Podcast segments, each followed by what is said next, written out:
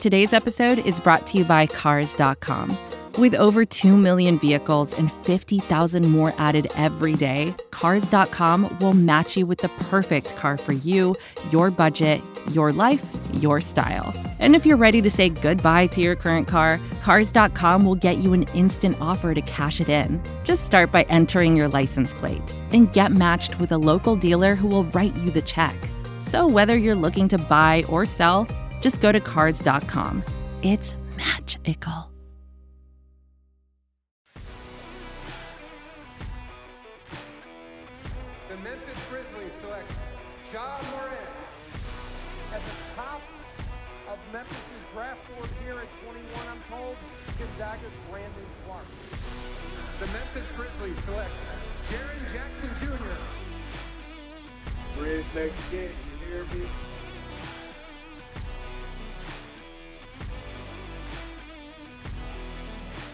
Hello and welcome into a joint podcast today of the Next Gen podcast hosted by myself, Bryson Wright, and the Bleav in podcast hosted by Sharon Shy Brown of the Memphis Flyer.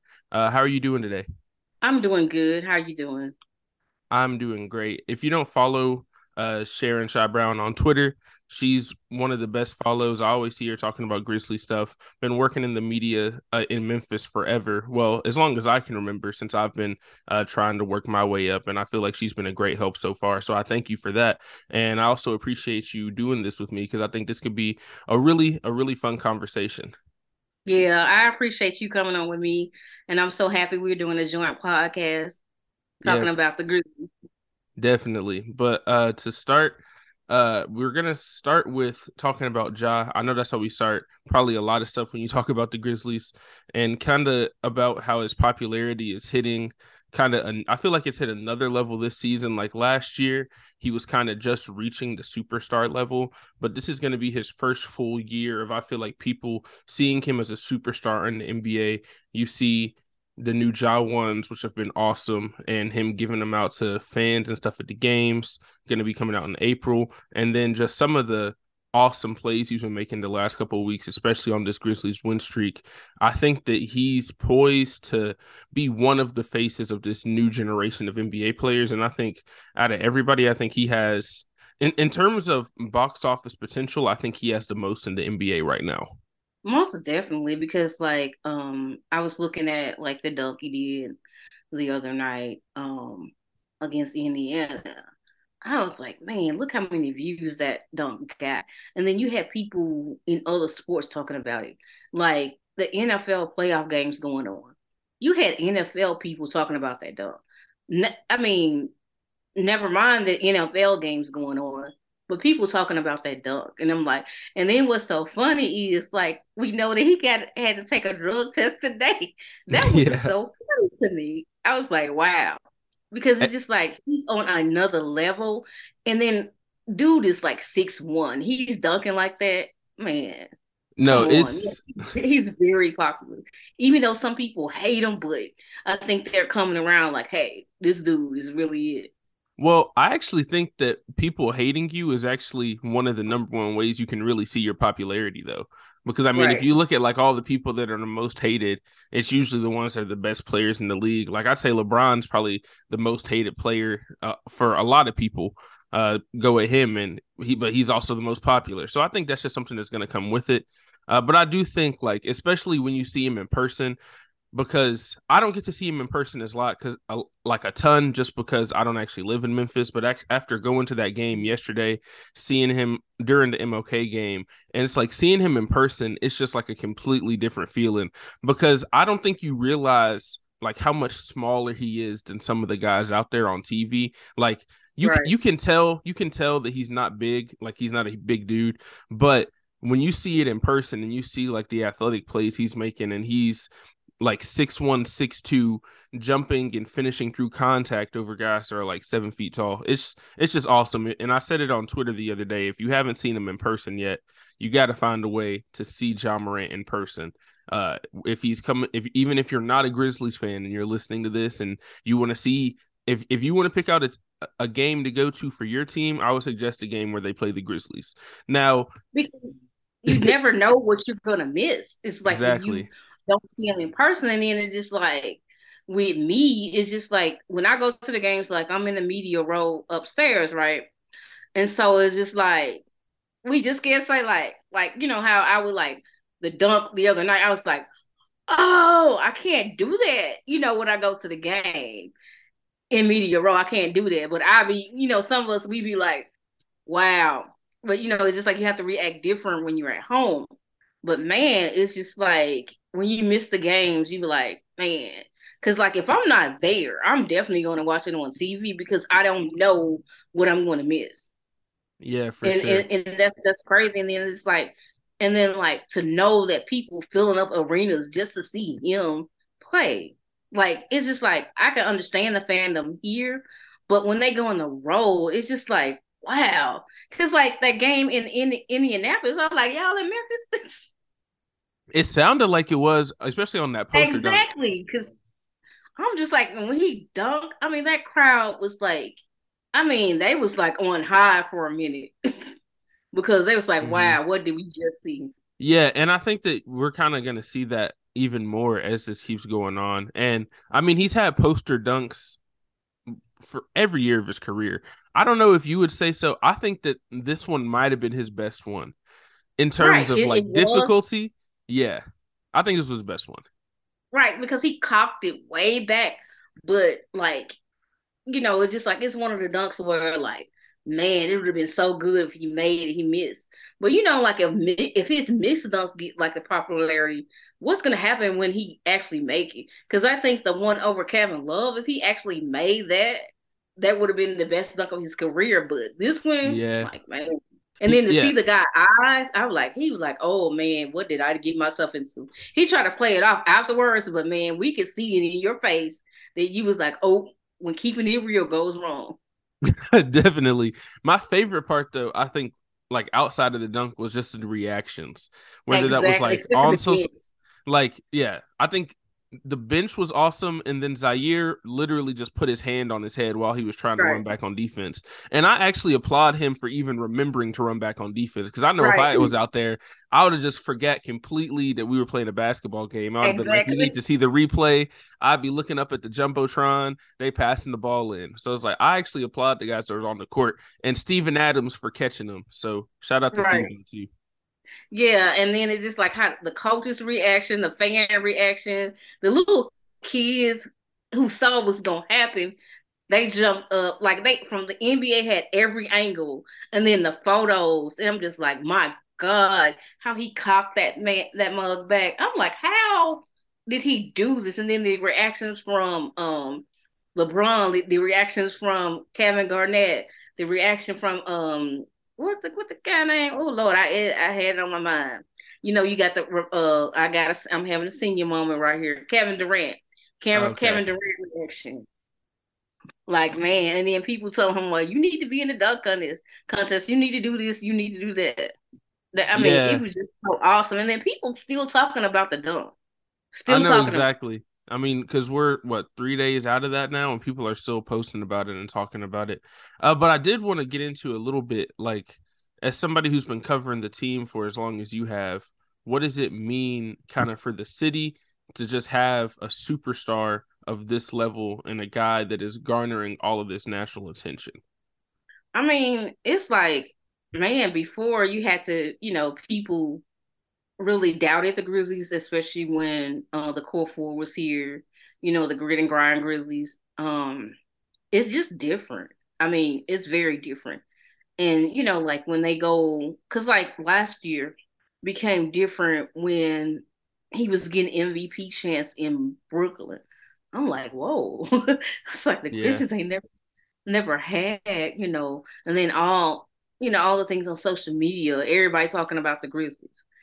And it's just like, man, and I don't think I mean the Grizzlies were a threat um to win a championship, but not like this ever. It's it's just so different and it's not just, you know, people job brings the crowd, but like once you watch the whole team and the co- completeness of them, and then you'll be like amazed when you'll start, you know, basically liking everybody. But you know, like uh nobody but us is gonna, you know, like Dillon Brooks, but you know, yeah.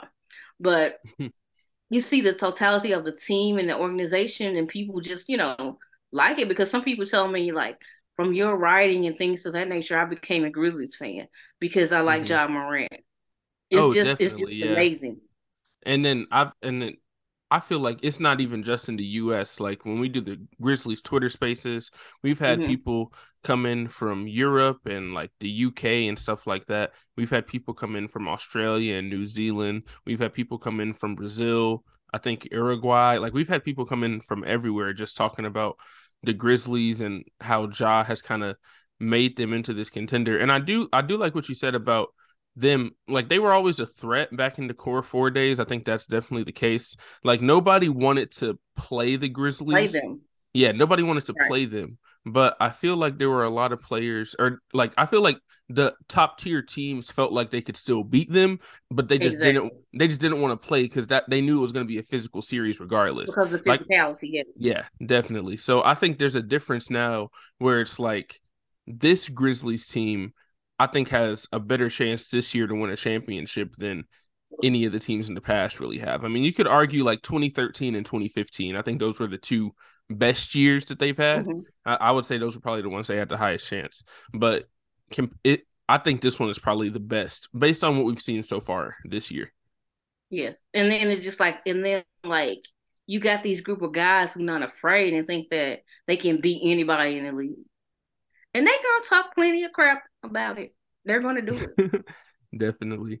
But and then the other reason, because it's not, I think the big thing is is that even though Ja is so awesome, it's you, you don't want to forget about the other guys, especially when it comes exactly. to like Desmond Bane, Jaren Jackson Jr. Yeah. Yeah, and people often forget about that. And then it's just like then some people will like his team better without him. So you get mad at a team, you get mad mm-hmm. at a guy. It's just like when their star go out and they still playing. Don't be mad at him just you know, it's just it's just the organization. It's just how these guys play.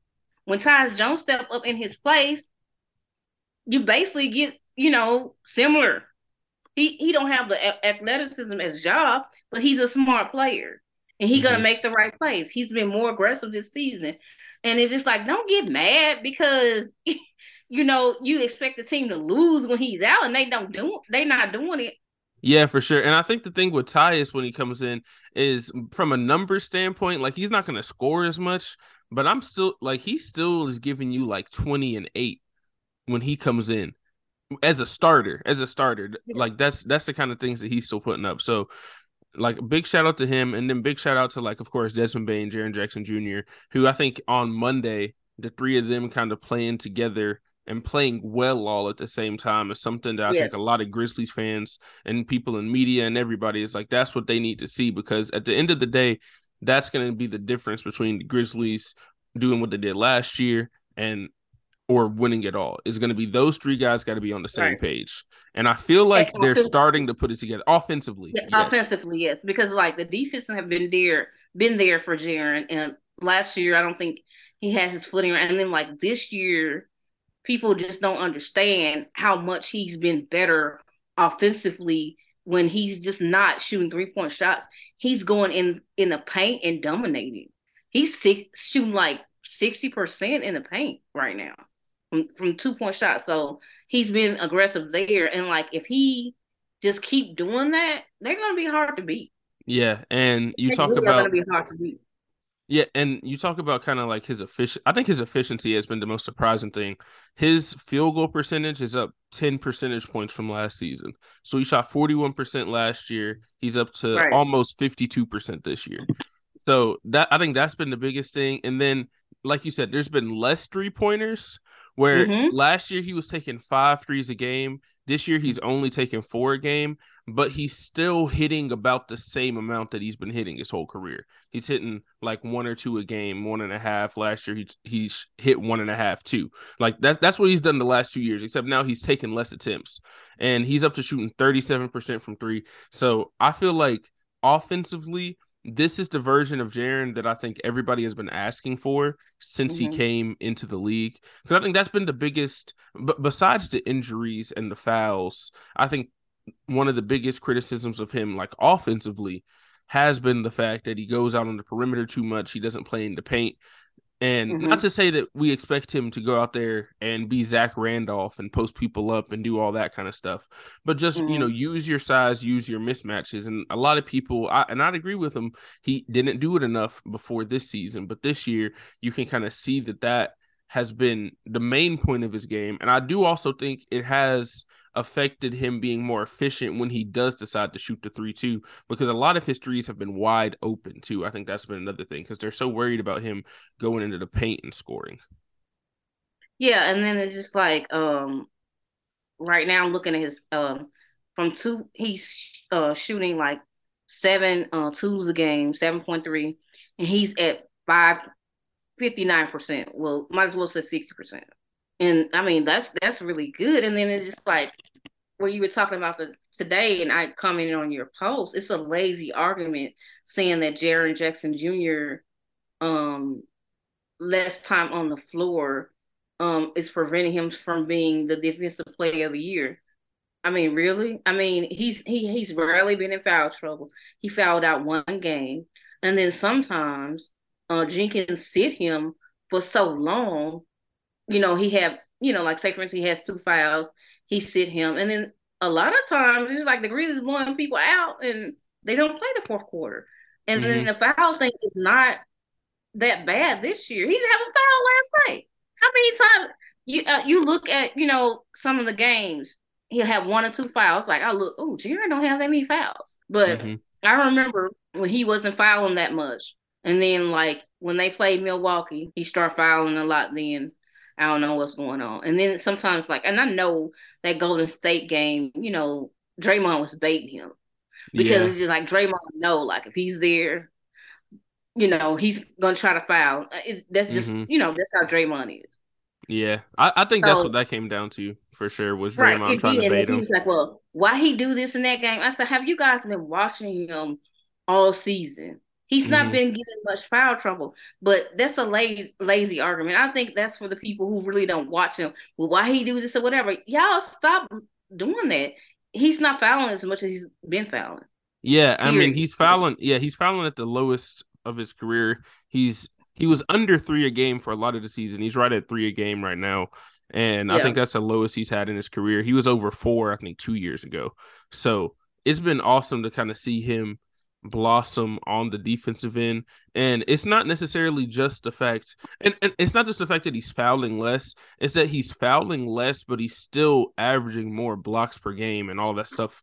So it's like he's finding Right. when to actually go for the blocks and he's kind of making better decisions and he's more controlled when he does it. And it's not like he's not contesting as many shots. Like he's still contesting Right. the same number of shots. He's blocking more shots than he did last season, but he's just learned how to do it without fouling. And I do also think the refs have kind of caught up to how he plays a little bit because I do think that some of the fouls he got, especially last season, were more reputation fouls at sometimes. But I think that overall they're starting to try to catch up to the fact that he's not he's not as out of control as he was when he was 20. You know, after these last couple years, I think he's gotten a lot better, especially on the defensive end. Yeah. And then uh I know I mentioned Desmond Bane too.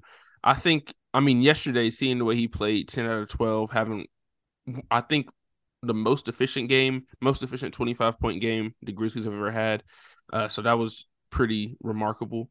And it was just when he first came back, you could tell that he wasn't 100%. You could tell that he wasn't back in rhythm.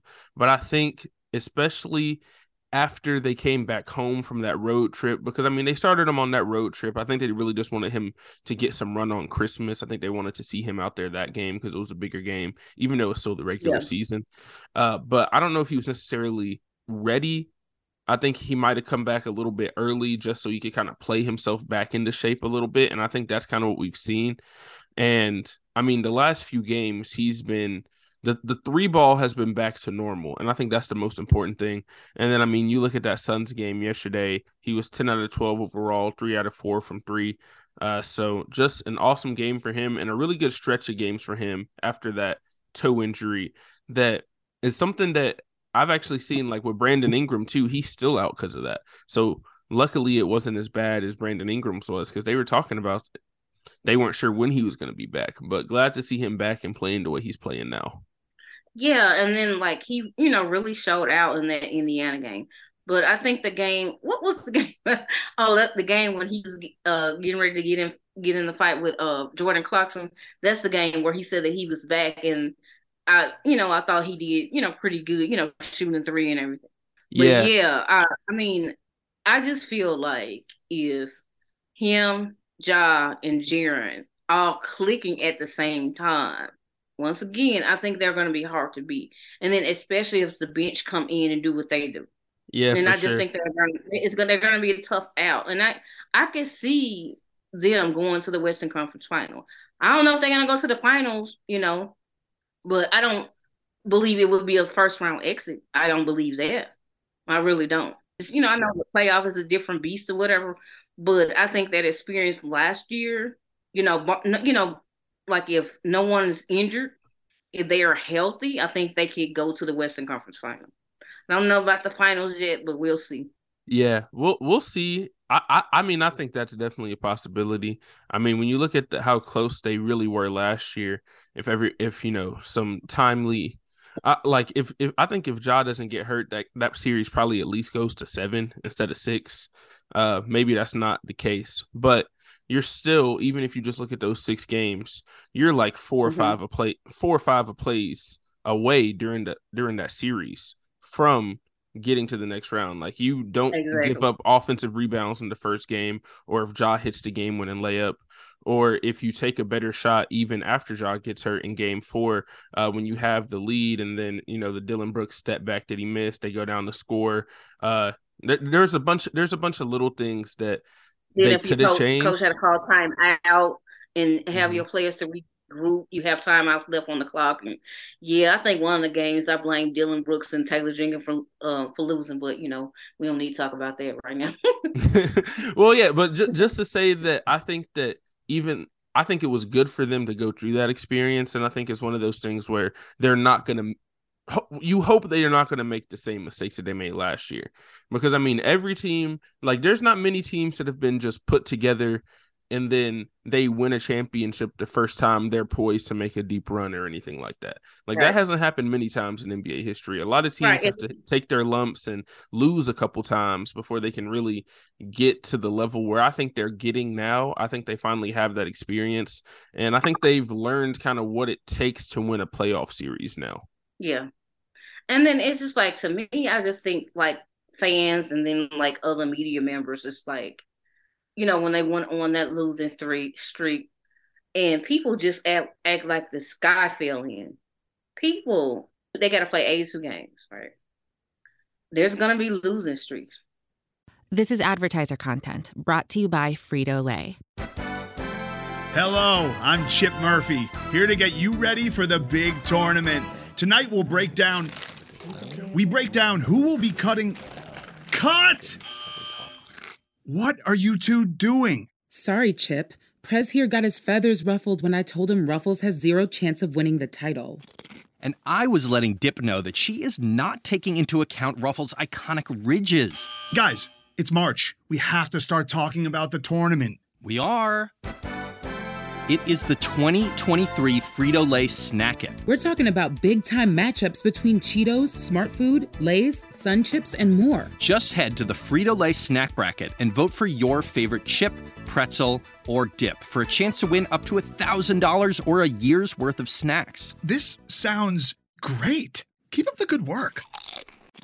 Just go to fritolaysnackit.sbnation.com. No purchase necessary. Sweepstakes ends 4-3-2023. Void where prohibited. Here's worth of snacks awarded in the form of 52 coupons, each good for one bag of chips. See official rules at fritolaysnackit.sbnation.com. It is going to happen. They're not going to win every game that you think that they should win. And then like people were talking about something, so you barely won against the Spurs. That's because the Spurs, I mean, it's just like they're having their issues, but still, they still going to play hard. And then like when they lost to Phoenix that time, I said Phoenix just did what they did. They did what the Grizzlies did. When their other players, when um their main players were out, the players you didn't know about stepped up. Look how you know the Grizzlies beat Phoenix last year with Dillon Brooks and Santi out, out dominating them. Yeah. Look how you know when uh Ja was out. Look how they beat you know Brooklyn. So teams did what what they did, and then it's just like when it come back on them, this is don't don't say, you know, it's just like they did that and the other. Because like I told people, I don't care if you the Charlotte Hornets, I don't care if you the Oklahoma Oklahoma City Thunder, Houston Rockets, or whatever. Any of those teams can beat you because these are NBA players. You're not going to win 82 games. It's not going to mm-hmm. happen. No one has ever never done it. You can win any given time you step on the court, especially if you don't take these people seriously. They are NBA players for a reason. So getting upset and you know trying to say, well, they need this, they need to do this, and talking about trading people, and that's just weird to me. It's just oh yeah, me. It's just it's just weird.